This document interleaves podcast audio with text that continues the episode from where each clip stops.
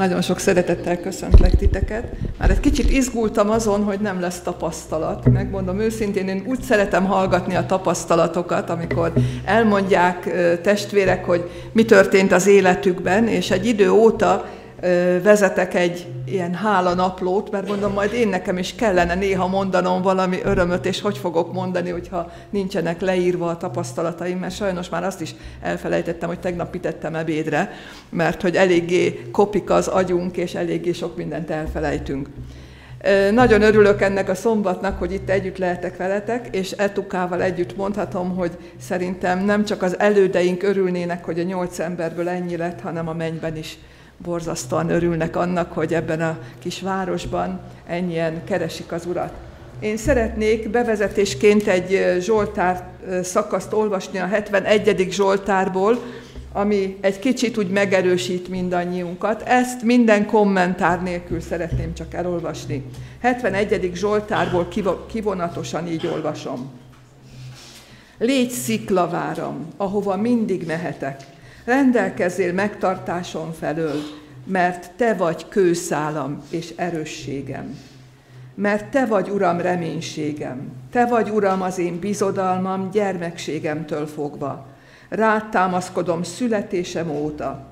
Te hoztál ki engem anyám méhéből, téged dicsérlek szüntelen. Nyolcadik vers. Megtelik szám dicséreteddel, minden nap a te dicsőségeddel. Neves el engem idős koromban sem, amikor elfogy az erőm, ne hagyj el engem. 12. vers. Ó Istenem, ne távozz el tőlem, Istenem, siess segítségemre. És a 14. verstől így olvasom. Én pedig szüntelen reménykedem, és folyton dicsérlek téged. Igazságodról beszél a szám, és szabadításodról minden nap, mert olyan számtalan az, az Úristen nagy tetteivel járok, csak a Te igazságodat emlegetem. Ó Istenem, Te tanítottál gyermekségemtől fogva, és egészen mostanáig hirdetem csodatetteidet. Vénségeim, vénségemig és őszkoromig se hagyj el engem, Istenem, hogy hirdessem hatalmadat a nemzedéknek, és nagy tetteidet minden elkövetkezőnek. Hiszen igazságod, Istenem, fölhat a magasságba mert nagy dolgokat cselekedtél. Kicsoda hasonló hozzád, Istenem. Sok bajt és nyomorúságot láttattál velem, de ismét megelevenítesz, és a föld mélyéből is újra felhozol engem. Eddig olvasom az igét. Csak egy mondatot szeretnék még így az idősebb, vagy korábban született testvéreinkkel kapcsolatban mondani, hogy volt egy nagymamám, aki már sajnos nem él, szinte folyamatosan talált valami okot, amiért hálát adhatott a jó Istennek. És annyira belénk nevelte ő, ezt nem hiszem, hogy nagyon akarta, de mi figyeltük az ő életét, és annyira olyanokká váltunk, mint ő. Egyszerűen mindennek tudott örülni ha sütött a nap, ha esett az eső, ha fújt a szél. Például emlékszem egyik alkalommal, ugye abban az időben még faluhelyen úgy eh, szárították a ruhákat, hogy ilyen kötélen, kint az udvaron ki voltak csipeszezve az ágynemük, a, a húzat, ágyhúzatok, és kegyetlen nagy szél volt. És akkor mondja a nagymamám, hogy gyerekeim, olyan jó, hogy fúj a szél, legalább hamar megszáradnak a ruhák. Egyszerűen mindennek tudott örülni, mindenből hozott ki valamit, hogy mi az, amiből, ami miatt örülhet. Nagypapám elég furcsa ember volt, kemény ember volt, de amikor a nagypapám jókedvű volt, meg amikor tényleg kedves volt, és kenyére lehetett kenni, akkor mindig erről beszélt, hogy látjátok, öregapátok milyen rendes, jó szíve van ám. Persze, sokszor volt kemény ember, de mindig azt emlegette, amikor viszont tényleg kimutatta, hogy ő tud aranyos is lenni. Ennyit szerettem volna így a, a korábban születettekkel kapcsolatban elmondani. Én nagyon örülök ezeknek az énekeknek és verseknek, amiket hallhattunk. Én nem tartozom az idősebbek közé, én szerintem fiatal vagyok, és gondolom, hogy senki nem mondja magáról, hogy én már öreg vagyok, már nem rólam, hanem magatokról, mert hogy annyi, annyi évesek vagyunk, ahánynak érezzük magunkat, és a szívünkben levő dolog az, ami számít, és nem a korunk. Egyébként valaki mondta nekem, hogy ő mennyire mérges, hogy már ilyen idős. És erre mondtam neki, hogy az örökkivalósághoz képest egy tized másodpercnek a 365 ezred része telt el még az életedből. Ha ezt kiszámítod, hogy mennyi, szóval én azt hiszem, hogy az örökkévalósághoz képest még egyikünk sem élt túlságosan sokat. Nyáron itt voltam nálatok, és aki itt volt, az talán emlékszik arra, hogy Jézus eljöveteléről beszéltünk, és pedig olyan szempontból beszéltünk Jézus eljöveteléről, hogy úgy gondoljunk rá, mint egy örömteli eseményre. És mondok egy-két gondolatot belőle, és akkor eszetekbe jut. Hogy a, a szülőasszony, amikor szül, tudja, hogy milyen nehézségek előzik meg a szülést, de nem ezen gondolkodik, hanem azon, hogy nem sokára egy kis gyermeket tud a karjában dédelgetni.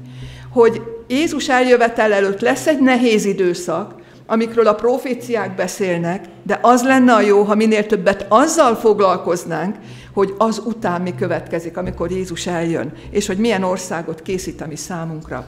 Nem túl régen a kezembe akadt egy könyv, Hites Gábor testvértől kaptam, az a címe, hogy A remény a holnapon túl, Mark Finley írta, és megmondom őszintén, nem tudom letenni. Most kaptam egy pár nappal ezelőtt, de egyszerűen olyan csodálatosan ír Jézus eljöveteléről, hogy mennyire csoda lesz az, ami az után történik. Persze, hogy nem dughatjuk a fejünket a homokba, hogy mi lesz az előtt, mert lesz egy nehéz időszak. De az a reménység, hogy végre találkozhatunk a mi mesterünkkel, ami drága Jézusunkkal, ez írjon felül mindent hogy mi van most, hogy milyen események vannak, hogy mik várhatók. Mindent írjon felül az, hogy nem sokára Jézus Krisztussal találkozunk. Jegyezzétek meg, Mark Finley, remény a, holnapon, a holnapon túl. És azt hiszem, hogy ezt mindannyiunknak el kéne többször is olvasni, mert egy csodálatos könyv. Szeretném, hogyha egy kicsit elgondolkodnánk Jézus eljövetelével kapcsolatban, ennek a könyvnek a kapcsán is, arról, hogy mi várható. Tudjátok, hogy az evangéliumokban Máté, Márk, Lukács és János, Máté, Márk, Lukács foglalkozik Jézus eljövetelének a jeleivel. Azt hiszem, hogy Máté 24. fejezetében, Márk 13 és Lukács 16. fejezetében olvasunk arról, hogy hogy mik előzik meg Jézus eljövetelét, és ha Máté evangélium a 24. fejezetét nézzük meg, akkor nagyon érdekes dolgot tapasztalunk, hogy a Máté evangélium a 24. fejezetének az első 44 verse arról szól, hogy mi lesz a világban Jézus eljövetele előtt. Milyen események, hogy politikai zavargások lesznek, hogy nemzet támad nemzet ellen, társadalmi problémák. És ha még emlékeztek, amikor a nyáron itt voltam, akkor rajzoltam egy nagy kört, és ezen a körön négy pontot, hogy mikor jön el Jézus, amikor a négy pontból az események a fókuszban találkoznak. Akik itt voltak, talán még emlékeznek rá, hogy figyeljük, hogy mi történik a politikában, mi történik a társadalomban, mi történik a természetben, és mi történik az egyházak életében. Ugye mindig is voltak természeti csapások, mindig voltak politikai zavargások, sok éves háborúk, de amikor egyik elindult a fókusz felé, akkor a másik három az egy helyben állt, vagy legalábbis nem mozgott annyira. De Jézus eljövetele előtt ez a négy pont, ez a fókuszban találkozni fog. Ugye az, hogy mi történt a politikában, erről nem kell különösebben beszélnünk, mert hogy nem nagyon tudunk most a földgömbön olyan pontot mutatni, ahol ne lennének politikai zavargások, vagy valamilyen politikai problémák. Az, hogy milyen társadalmi problémák vannak, ehhez olyan szavakkal ismerkedtünk meg, hogy homoszexualitás, pedofília, olyasmikkel, hogy régebben még több generáció tudott együtt élni, ma már nem tudnak.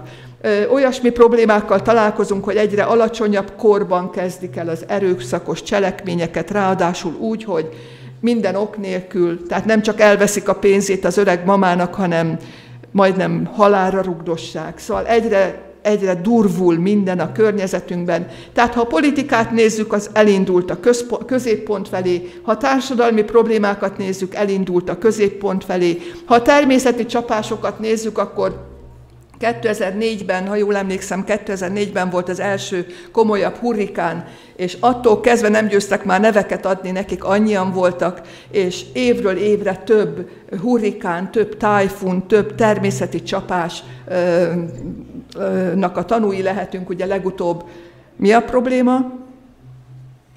Velence víz alá került, mert azt hiszem, hogy ismerjük a, a legújabb problémákat is, hogy egyik a másikat éri, egyik baj, egyik veszedelem a másikat.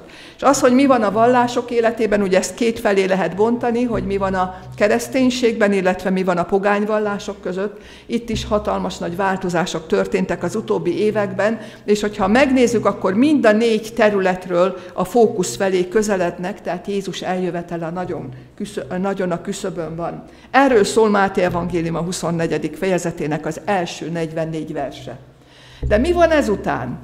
És a, az elmúlt hetekben nagyon sokat foglalkoztam azzal, hogy mi előzi meg Jézus eljövetelét, és nem tudom szétbontani Máté 24. fejezetének az első felét, meg a második felét, mert egyre inkább úgy érzem, hogy a, a második fele az minthogyha folytatása lenne az addig leírtaknak.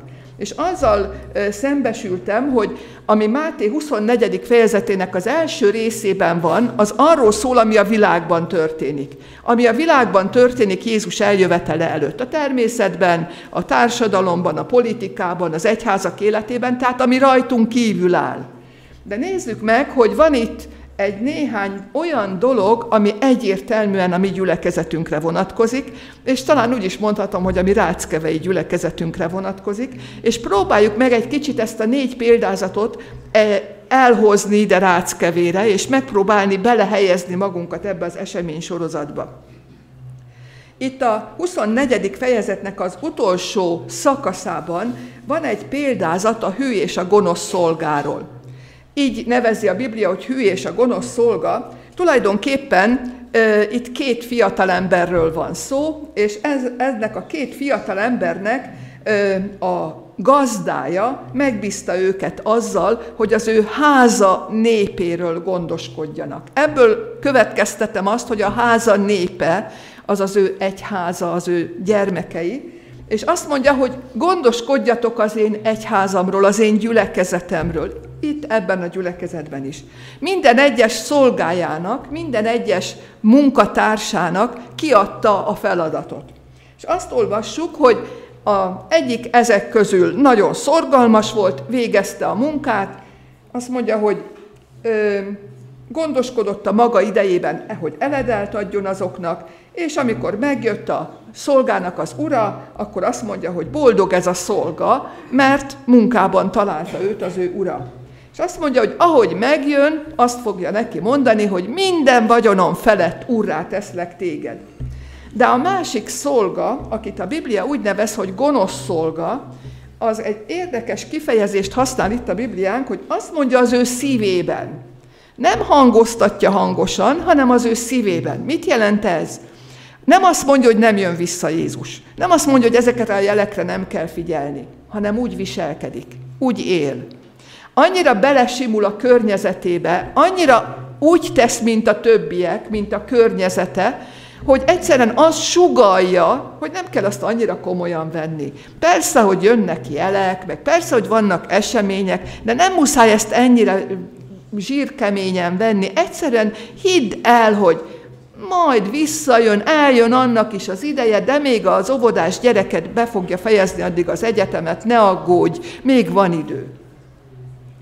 Azt mondja az ő szívében, hogy halogatja még az óra hazajövetelt, mert még elég sok mindennek kell addig történnie, és azokat a szolgatársait, akik nem így gondolkodnak, azokat meg kigúnyolja, megveri a szavaival. Mert azt mondja nekik, hogy na ne viccelj már te szent fazék, vagy hát most mit kell ezt ennyire komolyan venni? Hát hol élünk már a 21. században? És azt mondja, hogy együtt eszik és iszik a részegesekkel.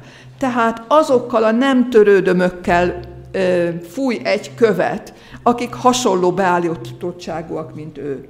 És azt mondja, amelyik napon megjön az Úr, az az lesz, amikor nem várja.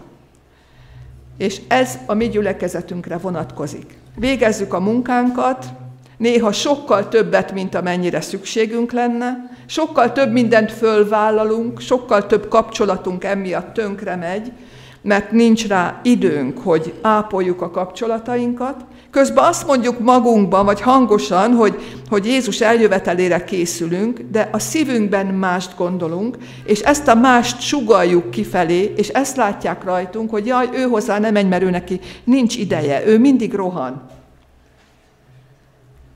És hogyha erre gondolunk, akkor mindegyikünk a szívére teheti a kezét, hogy vajon nem ér rólam szól ez a fejezet?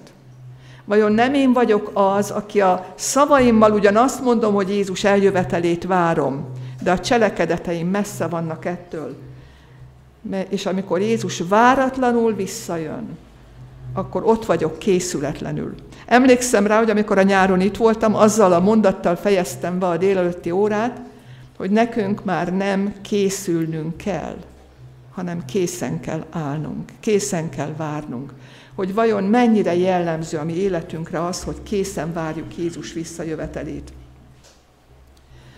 Néha van olyan is, hogy akik lelkesek, azokat azok, akik komolyak, azok leállítanak, és azt mondják, hogy nem kell ezt ennyire lelkesen csinálni. Pedig milyen jó lenne, hogyha átnéznénk azokat a filmeket, amiket nem olyan régen láthattunk az 1844 körüli időkből, amikor a, a fény hordozói, fényvivői, ről bemutattak egy sorozatot, hogy hogy várták Jézus eljövetelét az 1800-as évek közepén bezzeg akkor micsoda lelkesek voltak. Hogy nem zavarta őket, hogy egy pajtába mentek, és együtt imádkoztak megvilágosodásért, Istentől értelemért, mennyire így kellene nekünk is lelkesednünk Jézus visszajövetele előtt.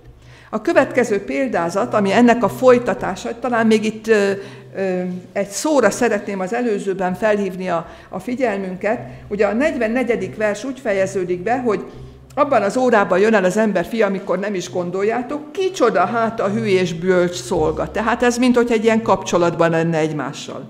Aztán elmondja ezt a jó és gonosz szolgának a történetét, és a 25. fejezet úgy kezdődik, hogy akkor. Mikor?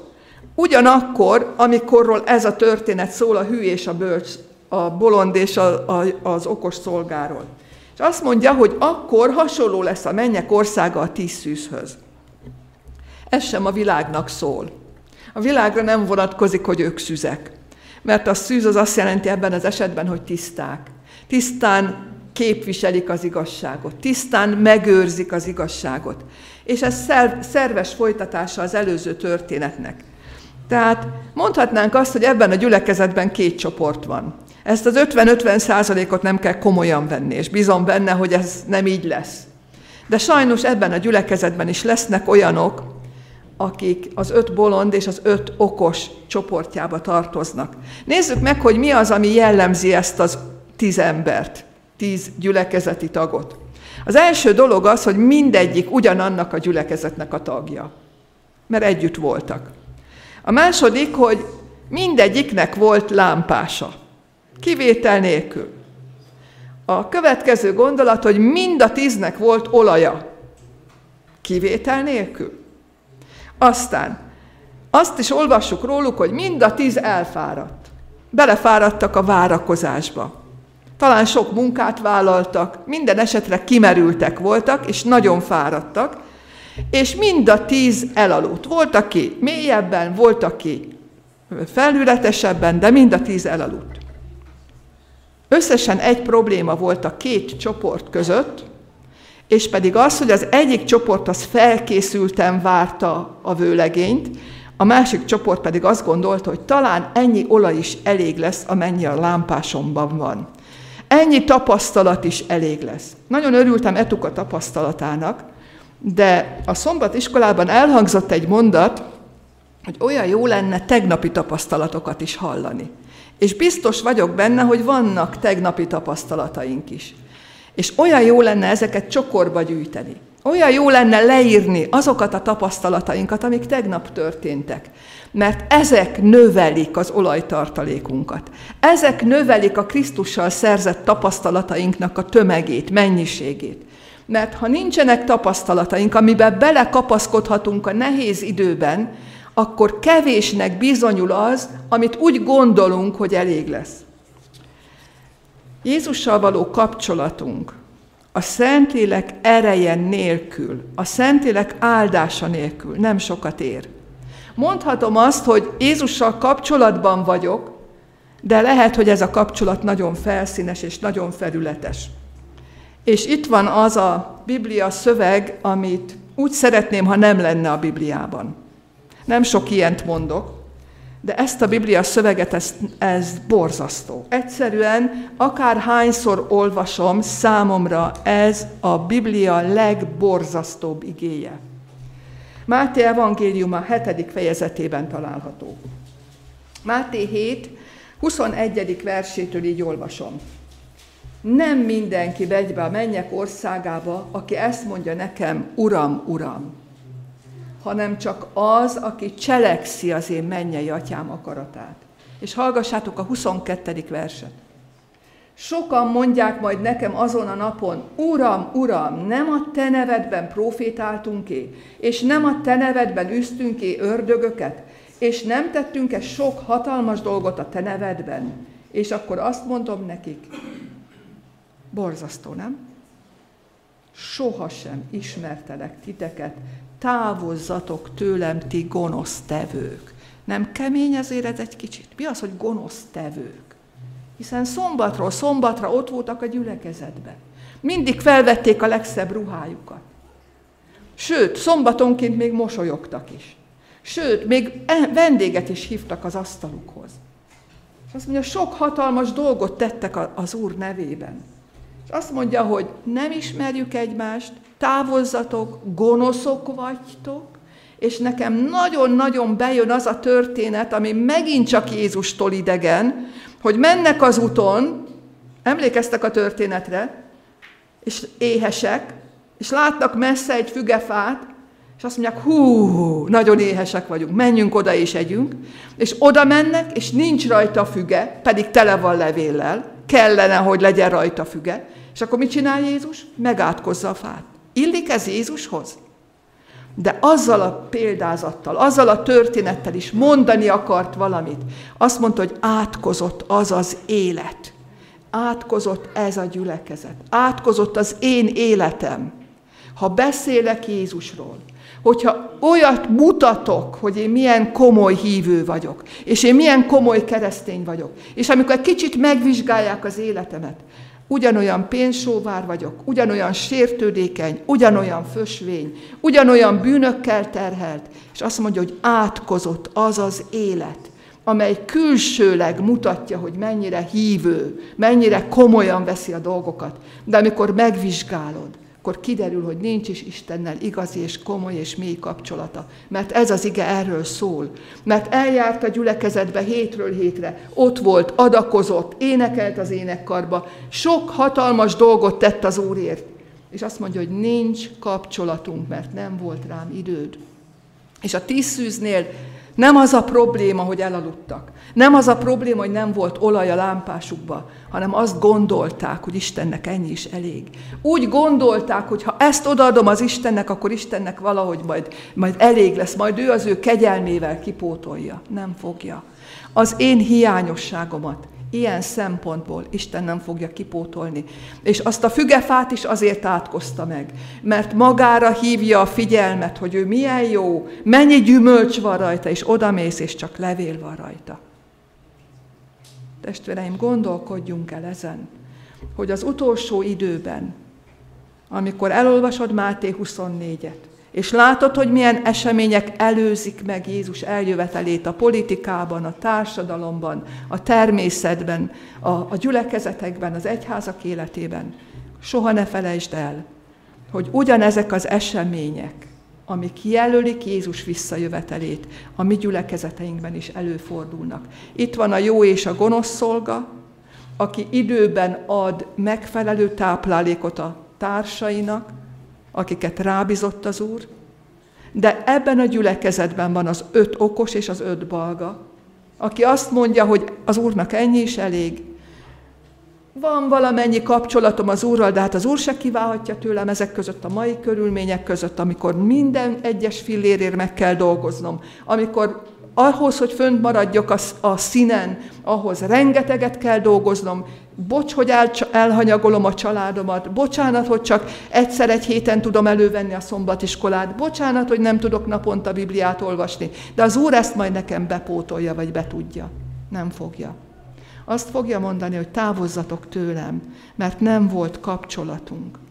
Testvéreim, ma még hangzik ez a felhívás, hogy legyen szorosabb és mélyebb a kapcsolatunk Istennel. De nem tudhatod, hogy ma este még élsz-e, és éleke.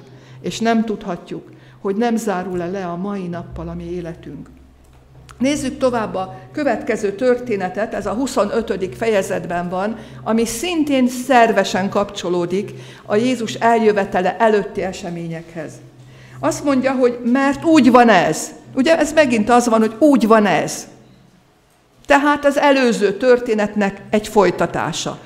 A két szolgáról szóló történet, a két csoportról, a tízfűzről szóló történet, és most itt jön a talentumokról szóló történet, amit megint csak nem szeretnék felolvasni. Nézzük meg, hogy mi az, hogy talentum. Ugye azt mondhatnánk, hogy képességek. Olyan képességek, amiket kaptunk születésünkkor. Van, aki kedves, van, aki vendégszerető, különféle pozitív képességeket kaptunk. Isten ezeket a képességeket át tudja alakítani, és talentumokká, Istentől jövő ajándékokká tudja formálni, azért, hogy az ő műve épüljön, hogy az ő egyháza épüljön. Azt olvassuk itt, hogy mindenki kapott talentumot. Volt, aki egyet kapott, volt, aki ötöt, és volt, aki kettőt. És tudjuk a történetet, hogy aki ötöt kapott, az megduplázta, aki kettőt kapott, megduplázta, és aki egyet kapott, az besértődött. És azt mondta, hogy én csak egyet kaptam. Nem tudok más csak énekelni. Akkor tudjátok mit? Nem fogok énekelni, majd én megmutatom. És nem használta. És amikor sok idő múlva megjött az ura, akkor előjött az öt talentumos, adott tizet, előjött a két talentumos, hozta a négyet, és előjött ő, aki csak egyet kapott, és hozta, hogy itt van, nem vette észre, hogy közben az idők folyamán az az egy is tönkrement. Azt mondja, hogy Uram, itt van, amit adtál, visszaadom, mert tudtam, hogy te milyen vagy. Csak egy pillanatra szeretnék itt a, az egy talentumosnál maradni. Ha azt kérdezem, hogy tudjátok-e mennyi egy talentumnak a súlya, akkor mit mondtok? Mennyi a súlya? 25? Igen, hát ö, én úgy tudtam, hogy 35, de legyen 25, teljesen mindegy, de van a kis talentum, meg a nagy talentum, senki nem tudja, különben már nem, nem mérünk ezzel. De ha azt mondjuk, hogy 25 és 50 között, akkor valahol ott van. És ha azt mondom, hogy 25, ez a legkevesebb, amit mondtatok. Szeretném megkérdezni, hogy van-e arany gyűrűtök, karikagyűrű? Házassági gyűrűtök. Mutassátok meg, van? Van valakinek gyűrűje? Nagyon jó. Hány kilós gyűrűket hordotok? Mert itt azt mondjuk, hogy 25 kiló aranyat kapott. Pár grammos gyűrűket hordunk, amik eszméletlenül drágák, nem? És ez az ember kapott 25 kilogramot, nem grammot, nem dekát, 25 kiló aranyat. Egyszerűen felmérhetetlen. Magyarul ebben a gyülekezetben, amit Isten osztott nekünk, még a legkisebb is felmérhetetlenül sok. Bármilyen kis talentumot kapt. Én testvérek, olyan öreg vagyok, én már csak imádkozni tudok. Mert ez olyan pici talentum, ezt már alig tudom használni, ennek már értéke sincs. Egyetértünk ezzel? Ha nem tudsz mást, imádkozzál. Mert az ima a legnagyobb érték. 25 kiló arany. Ha belegondolunk. És sokan, mivel nem gyülekezet vezetők, vagy nem diakónus vezető, vagy misszióvezető, nincs a neve után ez a szó, hogy vezető, akkor már nem is csinál semmit, mondván, hogy ó, hát én csak olyan keveset kaptam.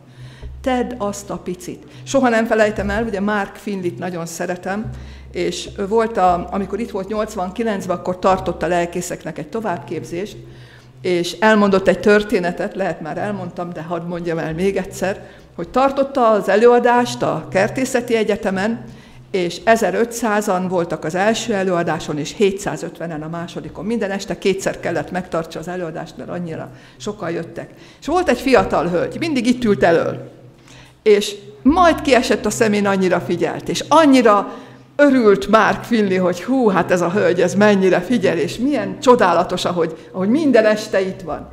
És azt mondja, hogy a hatodik, hetedik alkalom után megszólította a hölgyet, és azt mondja, hogy szeretne vele beszélgetni. Hú, hát a hölgy is boldog volt, félrevonultak, elkezdtek beszélgetni, és megkérdezi a hölgytől, hogy mi volt az, ami a legjobban tetszett, és azt mondja, mondja nekünk, lelkészeknek a Mark Finley, azt mondja, arra gondoltam, hogy valamelyik prédikációm megfogta, vagy a stílusom, és úgy vártam, hogy majd mondja a hölgy, hogy mi, mi volt az, ami őt megfogta. És hát a hölgy mélyen a szemébe nézett Márknak, és azt mondta, hogy megmondhatom őszintén. Azt mondja, persze. Azt mondja, az az idős bácsi ott az ajtónál. Azt mondja, hogy, hogy? Azt mondja, minden este jött elém mosolyogva, lesegítette a kabátomat, ide kísért a székhez, a kezembe adott egy énekes könyvet, és azt mondta a végén, hogy az Jóisten áldását kívánja nekem e- erre az estére. Ezért jöttem el minden este, mert hallani akartam ennek a bácsinak a kedves szavait, meg a, látni akartam a mosolyát. Pedig csak egy talentumos volt Mark Fillihez képest, nem? Mark Fillinek volt öt talentuma, használta, annak a bácsinak egy talentuma volt, és használta, és embereknek az üdvösségét szolgálta. Úgy látom, nagyon elment az időnk, így arra gondoltam, hogy a negyedik történetet azt olvassátok el a házi feladatként. Ugye a mai délután az elég hosszú lesz még ahhoz, hogy lemenjen a nap, de azért annyit elmondok nektek, hogy ez a negyedik történet, ez is a gyülekezetünkről szól, ez is rólunk szól, és pedig arról, hogy lesznek, akiket Isten a jobb kész felől állít, lesz, akiket bal kész felől állít. Én kívánom, hogy ahogy készülünk, látva a politikai eseményeket, a társadalmi eseményeket, a természetben levő eseményeket, és a vallások közötti eseményeket, ahogy készülünk Jézus eljövetelére, látva a gyülekezetünkön kívüli dolgokat, annyira jó lenne, hogyha itt belül is komolyabban készülnénk. Én szeretném, ha ez a gyülekezet nem szombat ünneplő gyülekezet lenne.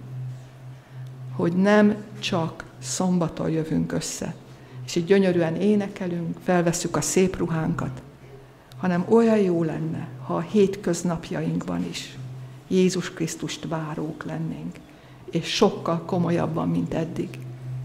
És az a kérésem, hogy egy pár percre csendesedjünk el, és gondoljuk végig ezeket a gondolatokat. Gondoljuk végig, hogy hogy lehetne egy söprűt fogni, és kitakarítani az életünkből azokat, amik fölöslegesek, amire nincs szükség, mert nem tudjuk Isten országába magunkkal vinni.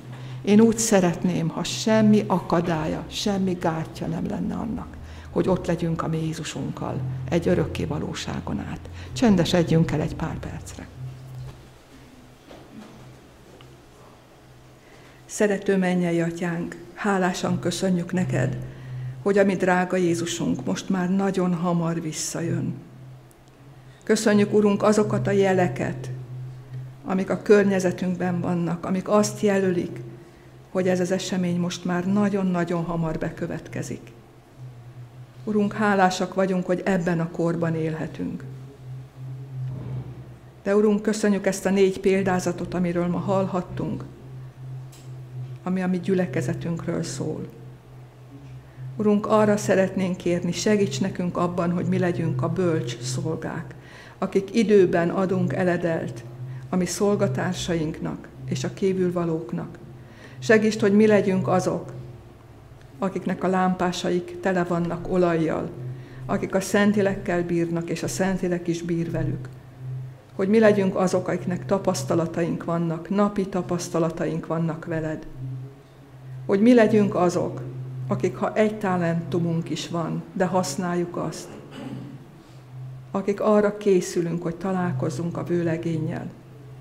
És segíts nekünk, hogy azok legyünk, akik észreveszünk a körülöttünk levők szükségletét, és megnyitjuk feléjük a mi szívünket, ha kell a mi pénztárcánkat, a mi időnket, és megmutatjuk nekik a hozzád vezető utat. Urunk, nem szeretnénk hallani azt, hogy Te azt mondjad, hogy nincs kapcsolat köztünk és közted. Urunk, azt is látjuk, hogy sátán az időnket akarja elvenni, hogy ne legyen kapcsolatban, ne legyünk kapcsolatban veled. Azt szeretné, hogyha minden egyes percünket le tudná kötni, és annyi mindennel körbe aggat minket, annyi kütyüvel, annyi eszközzel, annyi fontos és még fontosabb, és még annál is fontosabb teendővel, hogy azt gondoljuk, hogy ha bármelyiket ezek közül elhagynánk, akkor összedőlne a világ. Urunk, ne engedd, hogy ez a gondolat, ami a világban most zajlik, ez a mi gyülekezetünkbe is beépüljön. Kérlek, segíts lerázni ezeket a békjókat. Segíts, hogy tudjunk bőjtnapokat tartani, amikor ezektől a kütyüktől szabad napokat írunk elő magunknak, amikor csak vele tudunk foglalkozni, vagy összeírjuk azokat a nem fontos dolgokat, amikről úgy gondoltuk, hogy annyira, de annyira fontosak. Kérlek, segíts nekünk átlátni, átgondolni, átfésülni a mi életünket, mert szeretnénk a Te országodban ott lenni. Urunk, nem akarunk itt a világban is, és majd a Te országodban is ott lenni. Segíts, hogy arra az állampolgárságra készüljünk, amit Jézus Krisztus nem sokára el akar hozni a mi számunkra. Urunk, itt állunk előtted, és kérünk, hogy áld meg a mi életünket, és segítsd, hogy ebben a környezetben, ahol élünk, ebben a városban, abban a családban, ahol élünk, igazi, világító fákják lehetnénk. Köszönjük, Urunk, hogy Te sokkal többet is kész vagy ennél adni. Legyen mindenért hála neked. Amen.